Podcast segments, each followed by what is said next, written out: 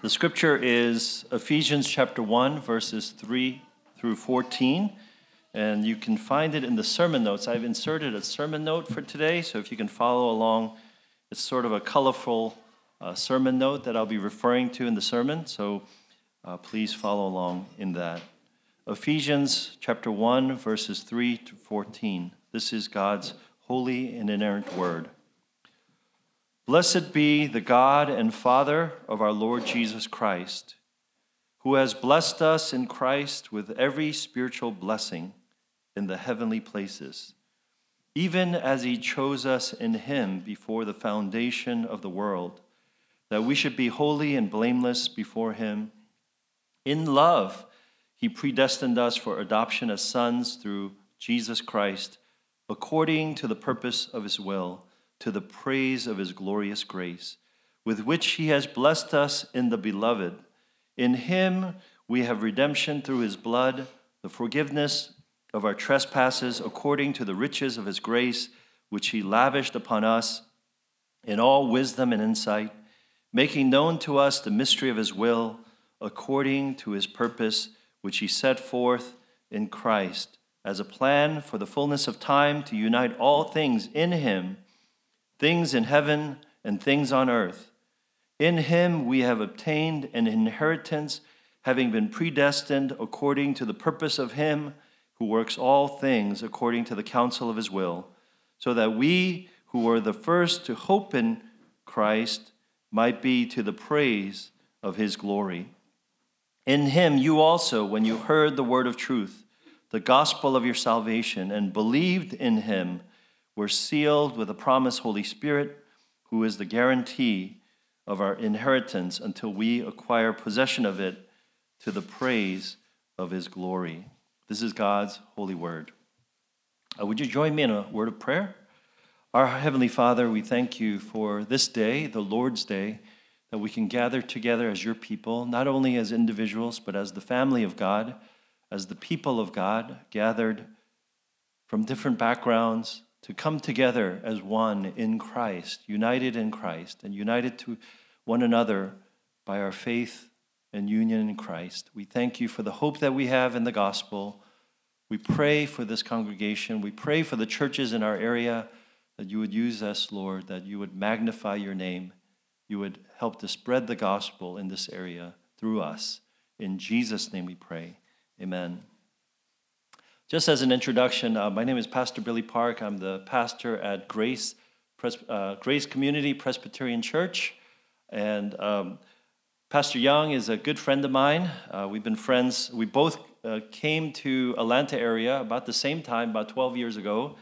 And uh, we've been friends ever since. And um, so this is a, a church where not only the pastor and many of you I've known for uh, many years uh, through our, just uh, our relationships with KFPC and different situations or other churches that I've seen some of you guys. And so this is a, a friends church. So I'm, I'm friends, you're like family and friends. And uh, not only that, we have a institutional connection as we are both part of the PCA, our denomination called Presbyterian Church in America. And the, the presbytery, uh, Korean Southeastern Presbytery that both our churches are part of. Not only that, we are both uh, predominantly Asian American, second generation Asian American slash Korean American, multi ethnic slash multi ethnic church.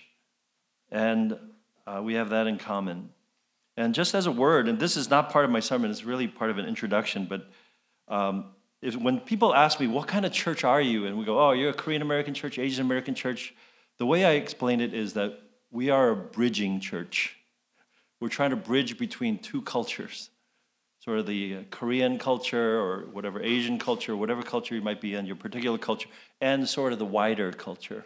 We stand, as uh, Asian Americans, we stand between almost two worlds. And so we're trying to be a bridging culture and balancing a sense of belonging, because we feel a lot of times homeless. And so we need places where we can feel a sense of that home, belonging, where you, don't feel like you have to explain everything about your background. Where are you from? Are you new here? And so feeling that home, belonging, uh, but yet at the same time, to have a mission. And that's a really tension between churches like ours where we can get sort of comfortable in our hominess. You know, to the degree that there was, a, you know, our church has been pretty small most of our four years of existence. And one person in our church, you know, I, I think she was saying it as a compliment, but she's like, oh, I wish we don't grow because it's so cozy. and, you know, if we don't grow, we're not fulfilling the mission. So there's a, there's a balance between that at homeness and being on mission. And that's a balance, delicate balance. Each church might, you know, balance it a little different, but um, those are the two things that are always in tension for churches like ours.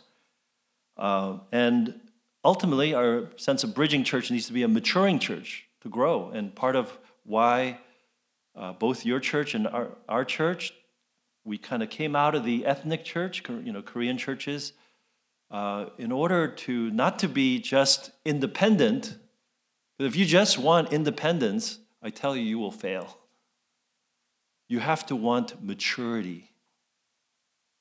And if you target to be a bridging church, to be a mature church, and then, since we have a lot of people who went to the missions conference, that's why I'm here, because some of your people and your pastor went to the missions conference, Global Missions Conference of the PCA.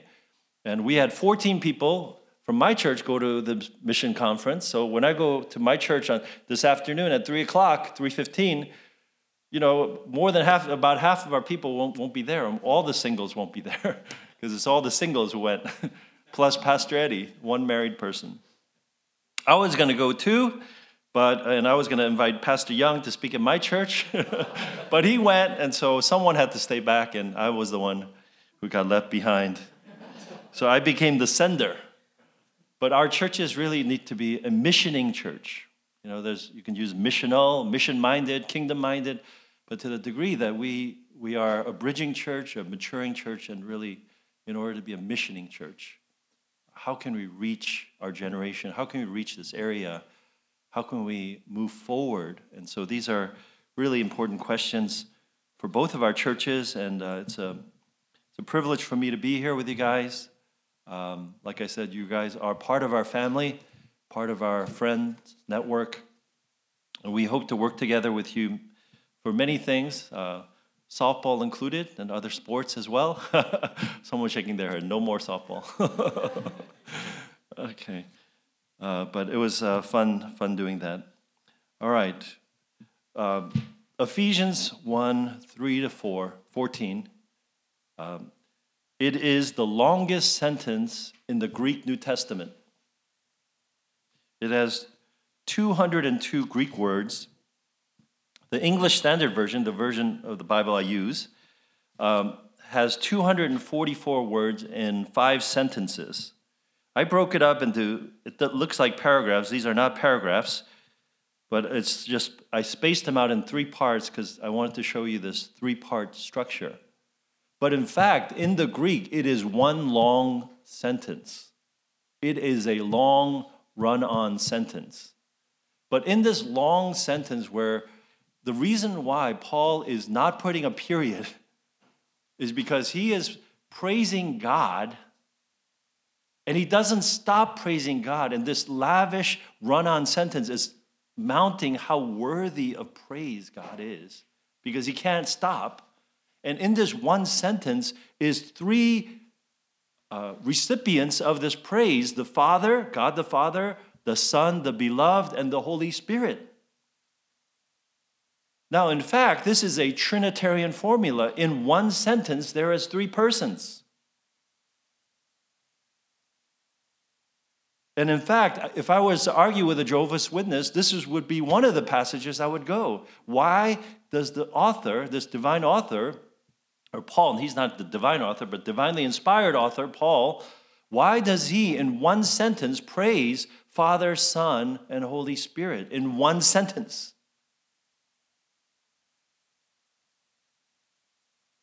And it alludes to this Trinitarian formula. So if you look at this, it is rich with theology, starting with the Trinity, predestination, uh, about uh, the identity of Christ, the mystery of the gospel, about the work of the Holy Spirit are all touched upon in this one sentence. And in fact, I told my church, and this is a sermon I preached a couple of weeks ago for Reformation Sunday. So I'm plagiarizing myself, I'm quoting myself. okay? But I, I told my church that I could preach on this passage for one year.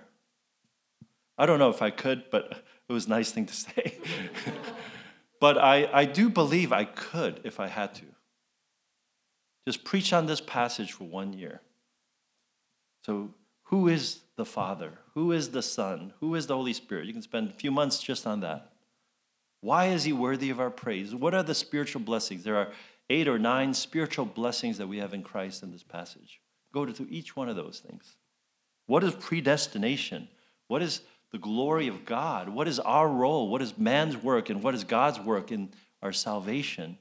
All of these things are in this passage, but it's not a theological treatise, but it is a praise song.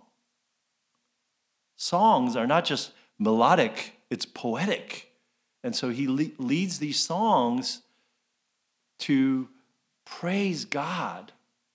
So it's theology that leads to doxology. Doxology means praise. Praise God from whom all blessings flow. That's doxology, praising God. Doxa means glory. Logia means words, words of glory, glory or praise to God. Right? So theology is words about God. Now, if you only have words about God, you talk about God, but you don't praise God, your theology is deficient. And I'm a reformed person, I'm a PCA pastor. I believe in theology. I believe in, I love being reformed. But if you're reformed without doxology, you're not truly reformed. If you're reformed without being humbled by the theology, to praise God, that's not to be biblically reformed. And you see, the note here is that there is this rich theology that leads to a doxology, it leads to praise. And there are five things I want to point to you in this passage. And, and there, if you notice here, there are like um, different kind of fonts. I mean, no, actually, it's all the same font, but there's bold, there's italics, there's underline, there's red, there's green. There are five things. There are five different ways. Well, there's six if you do the plain text. Okay, so five changes to the plain text, which are my own emphasis, trying to point you to something that's in the text. First, the bold. Blessed be God and Father. God and Father, God the Father. Why does he say God and Father? Well, is God only Father? The Lord is Jesus Christ? Well, why in this one sentence the praise be to God? Aren't we supposed to praise God alone? Why does he also praise Lord Jesus and the Holy Spirit? Remember the equality with God. Is Jesus worthy to be praised? Paul's answer yes. Is the Holy Spirit worthy to be praised? Yes. Shouldn't God only be praised? Well, God the Father, God the Son, God the Holy Spirit. The Trinitarian formula. You see this uh, three times to the praise of his glory, which he has which he has blessed us in the beloved. So if you look at blessed be the God and Father in the beloved, praise. So you, you see that at the end of each of these sections, to the praise of his glorious grace, to the praise of his glory, to the praise of his glory, three times with the first part, God the Father, second part, the beloved, the Son, Jesus Christ, and then the last part, the Holy Spirit. God, Father, Son, and Holy Spirit. So you see this Trinitarian structure to this uh, one sentence, this passage. Secondly, you see this passage, the praise to Father, Son, and Holy Spirit, is Christocentric. It is in Him. And if you look at the little note on the bottom here, in this 200 and, uh, 202 Greek words, you find six times in Him. in Christ three times, through Christ once, in the beloved once. So, all totaled, 11 times a reference to in Him, which is in Christ. The beloved, Christ, the Son, the beloved Son. And so, in this one place, from beginning to end, is, the, is Christ centered. This, this glory to God. How do we praise God? We don't just pray God the Father, God the Son, God the Holy Spirit. How do we know of Father, Son, and Holy Spirit? It's referenced in the Old Testament, but until we meet Christ in the Bible clearly, we actually don't understand the interpersonal relationship that is the Godhead, Father, Son, and Holy Spirit. So, to understand the Trinity, why do we need to understand the Trinity, Father, Son, and Holy Spirit? Because of the Son, because of the Christ. How is Jesus man and God? How does he pray to God and still is God? And we won't understand that until you understand the Trinity and Christ's identity is linked. So, here, the second part is in Christ, at this passage is Christocentric in Him, the repeating of that phrase. And all the blessings that we have, the number three is the blessings. We have these spiritual blessings. And if you look at the chart, it has Christ in the center with uh, eight spokes going out. And uh, I added another one that says holy and blameless. And that could be another spoke, or eight or nine spokes that go out. Like we were chosen, we were adopted, we were redeemed, forgiven. We, we know the mystery of the gospel. We have the inheritance. We were sealed, we were predestined. We are holy and blameless before Him. All these things are the spiritual blessings in Christ. So, in the triune God, centered on Christ, in our union with Christ, are these spiritual blessings. And look at all these blessings. They have nothing to do with health or wealth.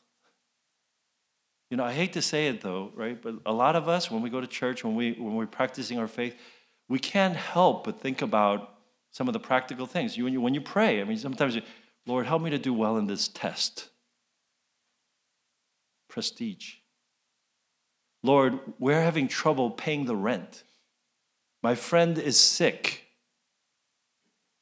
Now, these are, these are right things to pray about. But if you are only praying about physical needs, you are missing the point. Every one of these blessings have, I'm not saying they have nothing to do with physical need, but they are spiritual blessings. Our greatest blessings in Christ our spiritual blessings, our identity in Christ that brings us to God. And why is this important? You know, for our church, you know, we can say Asian American church, you know, we have, wow, I want to be around people like us. We want to do stuff together. Right? There's a lot of physical reasons, practical reasons why churches like these are needed and work together, but there's a danger there's a danger of only focusing on the physical blessings, or if I were to say, the sociological blessings. Oh, I got people my age, I got people close to me. The blessings in Christ are spiritual. And like I said, I can probably spend a half a year talking about these spiritual blessings. What does it mean to be chosen and adopted and redeemed and forgiven and knowing the mystery of the gospel and, and knowing our inheritance and being sealed with the Holy Spirit, being predestined. But all those things are not explained necessarily in this as much as celebrated to make you say, You are blessed in Christ. With every spiritual blessings. And this is according to the purpose of his will. So if you look at the underlined portion here, in verse 5, according to the purpose of his will. In verse 11, according to the purpose of Him who works all things according to the counsel of His will. Verse 9, making known to us the mystery of, the, of His will according to His purpose. So, this is according to God's will, God's purpose. I don't know if there's another passage of Scripture that has so much sovereignty of God in it. If you read this passage and do not become a Calvinist, you have something wrong with your hermeneutic. It is, in fact, probably the most Calvinistic passage of Scripture that I can, I can find.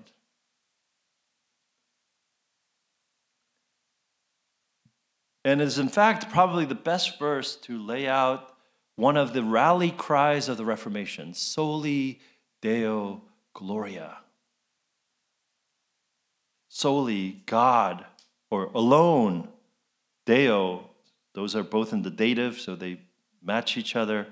To God alone be the glory. Glory to God alone. And this is what this passage is teaching us that the praise for our salvation, the praise for who we are as a Christian, belongs to God. God gets the credit, God gets the glory. God is the Father, Son, and Holy Spirit, is the reason why where we are. It is the five, the fifth sola of the Reformation. And so we just celebrated 500 year anniversary of the Reformation, October 31st, 1517. Martin Luther nails the 95 Theses, begun, begins the Reformation. And what that is, is, you know, there's a lot of history behind that, but it was a recovery of the biblical gospel. And what is the gospel? The gospel, if you look at the sidebar, is the good news that God saves sinners by grace alone, through faith alone, in Christ alone, according to the scriptures alone, all to the glory of God or glory to God alone. Sola gratia, sola fide, solus Christus, sola scriptura, soli Deo gloria. These were the rally cry or the battle cry of the Reformation. And so they call these the five solas or the sole more proper in the Latin, of the Reformation. And so this passage really lays out that the work of salvation is God alone. But number five, then what do we do? Don't we do anything? Yes, we do something. Actually, it's in this passage, it's in the green. If you look at the green, and maybe I could have added in verse uh, 12, so that we who were the first to hope in Christ, so what do we do? We hope in Christ. How do we get to hope in Christ? Because we were, we heard the word of truth. So in verse 13, it says, In him you also, when you heard the word of truth, the gospel of your salvation, and believed in him, you were sealed with the promised Holy Spirit. So, what do we do? We hear, we believe, we hope. Hope in Christ. What are you, what are you supposed to do? Repent of your sins, believe in Christ, hope in Christ.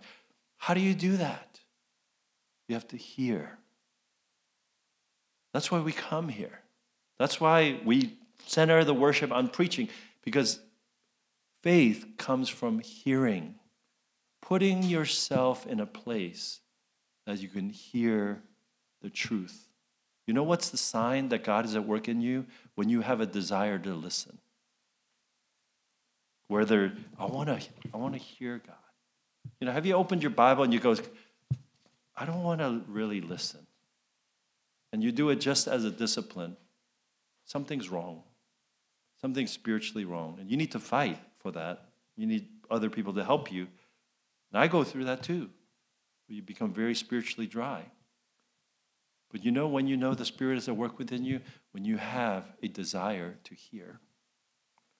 You want to listen, right? Because that's God's work. He opens your ears.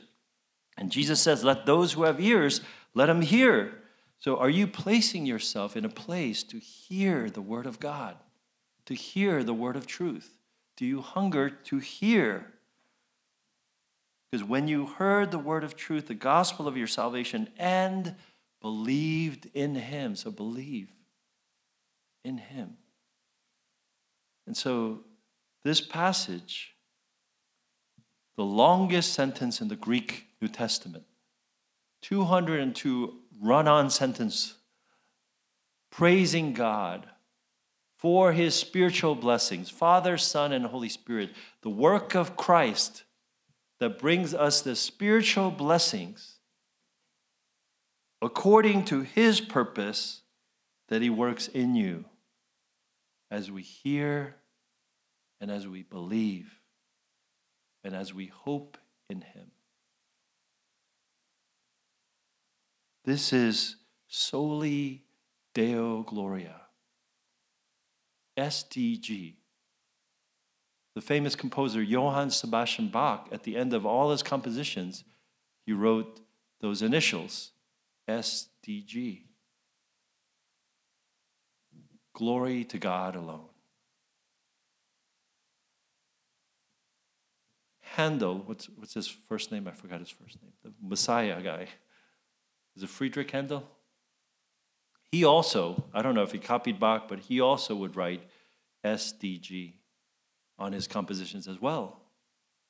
Now, whether these men truly glorified God or they just used these initials, you know, my, my Wi Fi password, or not password, but my Wi Fi used to be called, I mean, SDG Park Home. but Soli Deo Gloria is not only a historic rally cry, but it's a great phrase for us to live our lives in Christ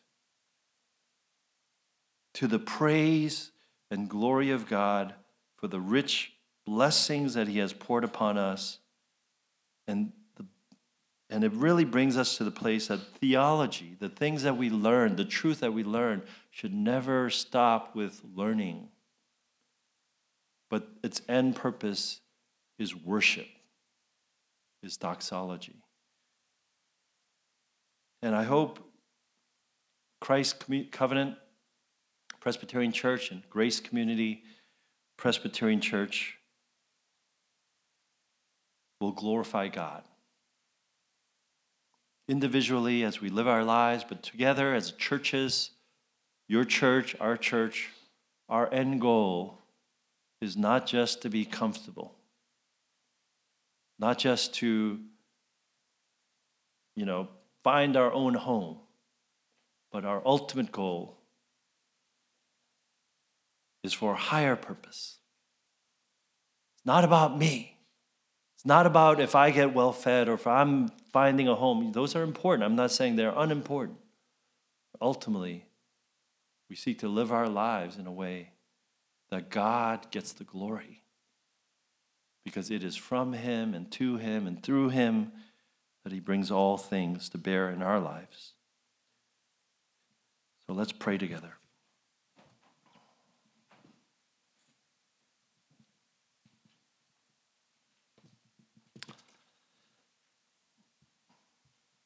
Our Heavenly Father, um, we live our lives we can't help it, Lord, but we live it selfishly because that's our nature. We, we think it's all about us.